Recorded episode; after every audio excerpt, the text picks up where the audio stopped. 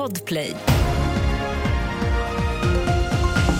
Nyheterna börjar med att Frankrikes president Emmanuel Macron inte utesluter att väst kan komma att skicka soldater till Ukraina. Det sa han efter att ha träffat flera europeiska ledare i Paris igår och Macron sa vidare att man kommer att göra allt som krävs för att se till att Ryssland inte vinner kriget.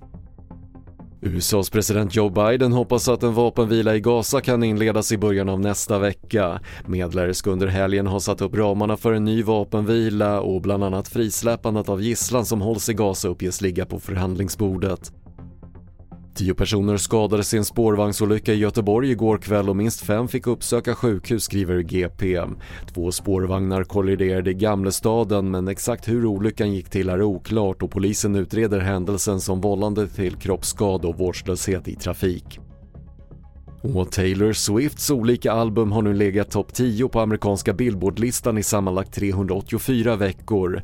Med det går hon om Beatles som hade det tidigare rekordet med totalt 382 veckor efter att de senast 2022 varit topp 10 på listan. Fler nyheter hittar du på TV4.se. Jag heter Patrik Lindström.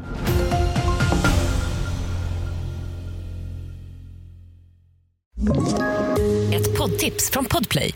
I podden Något Kaiko garanterar östgötarna Brutti och jag, Davva, dig en stor dos skratt.